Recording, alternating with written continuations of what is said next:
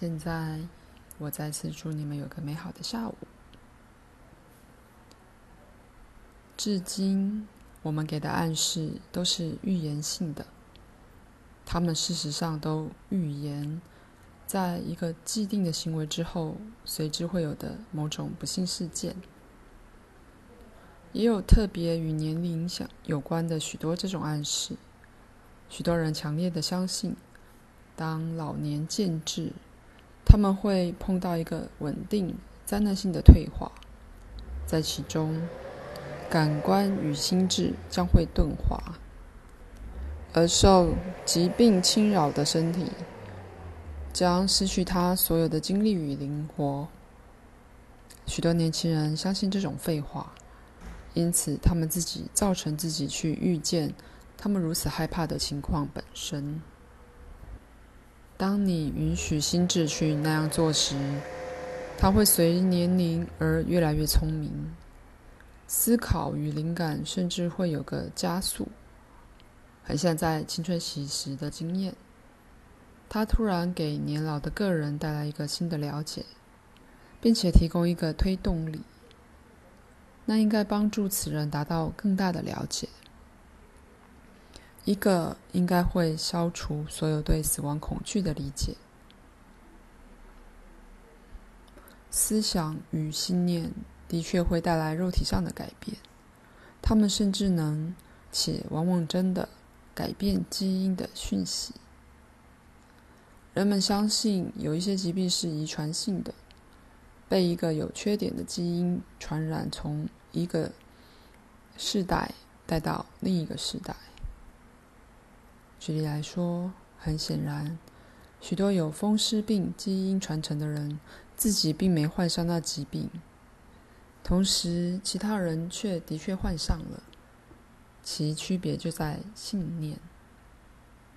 未加批判就接受他们将遗传到这样一种病的暗示的人，随之真的仿佛遗传到他。他们经验到那症状。事实上，那信念本身可能会将一个健康的基因讯息变成一个不健康的讯息。理想地说。信念的改变会纠正这情况。不过，人们不会不管不愿不愿意的被一个或另一个负面暗示所动摇。每个人都有一整团的信念和暗示，而这些都相当一个萝卜一个坑的反映在肉体本身上。所有实际的疗愈都在与插入正面的暗示。及移除负面的暗示打交道。如我们先前说过的，每个最小的原子或细胞都包含其自己朝向生长和价值完成的推动力。换言之，他们名副其实的被埋置了正面的暗示，生物性的被滋养。因此，以某种说法，若说负面暗示是不自然的，带人偏离了生命的主要目标，到某个程度是真的。负面暗示可以被比喻为，在一个其他方面都清晰的节目里的静电噪音。口述结束。我祝你们有个美好的下午。而再次的，我启动那些加速疗愈过程的坐标。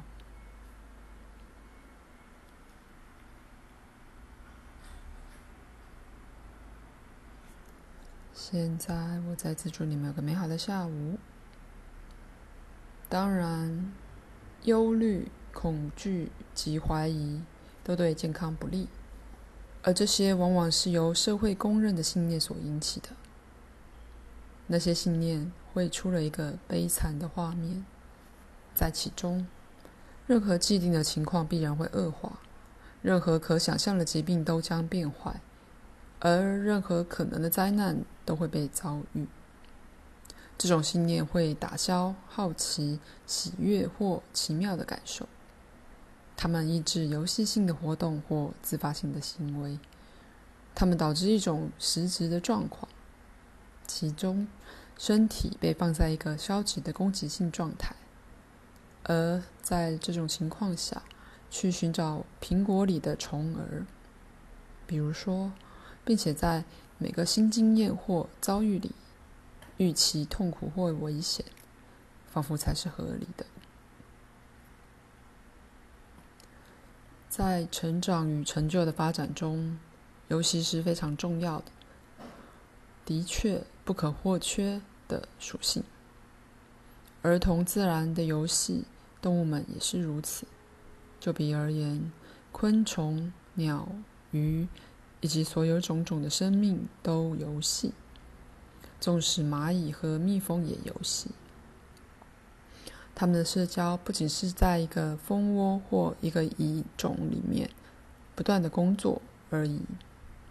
事实上，这个游戏活动是他们组织性行为的基础。而在担起自己的责任之前，他们在玩成人的行为。生物游戏，因为那活动是快乐的，并且自发的，而且有益的，因为它启动了有机体的所有部分。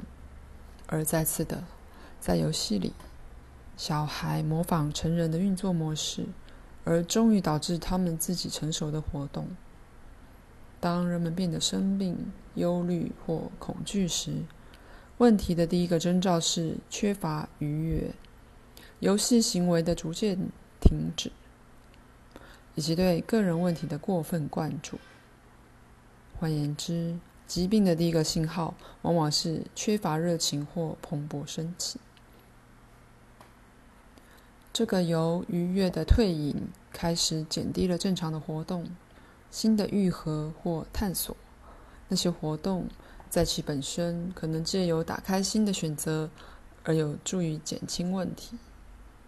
这样一个人看来变得灰心沮丧，面无笑容而闷闷不乐，导致别人会评论这样一个气馁的表情，像这样的评论：“你看来很累，或怎么回事？你感觉不舒服吗？”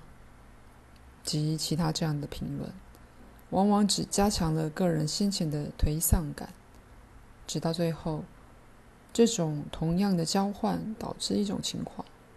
在其中，这个人及其同伴开始以一种负面而非正面的方式交往。我并无意于暗示像“你病了吗”或“你累了吗”这样的问候总是不利的。这种问题的确预言了其自己的答案。当一个人感觉健康良好、蓬勃生气且充满活力时，这种问题将不将被。蛮不在乎的推到一边去，他们不会有任何的影响。但不断的问这种性质的问题，并不会对一个有困难的人有所帮助。而事实上，太常表达同情也能使一个人的心态变差。强调他的确必然变得很重，才会吸引这种同情的感觉。那么，在这种情况下，根本不说什么，要好得多。我在说的不是真心关怀的问候，而是相当自动、未经思索、负面的评论。就是如此。另一方面，评论另一个人明显的热情、精力或好兴致，却是个极佳的做法。以这种方式，你奖励正面的行为，而可能真的开始了一连串的正面活动。而非继续负面的连锁反应。此节结束。鲁伯的梦非常棒，显示他现在正充分利用他的过去，重新发现游戏性的信念，那些小玩意儿，以及愉悦和活动的来源。再次的，我加速促进健康和幸福的那些坐标。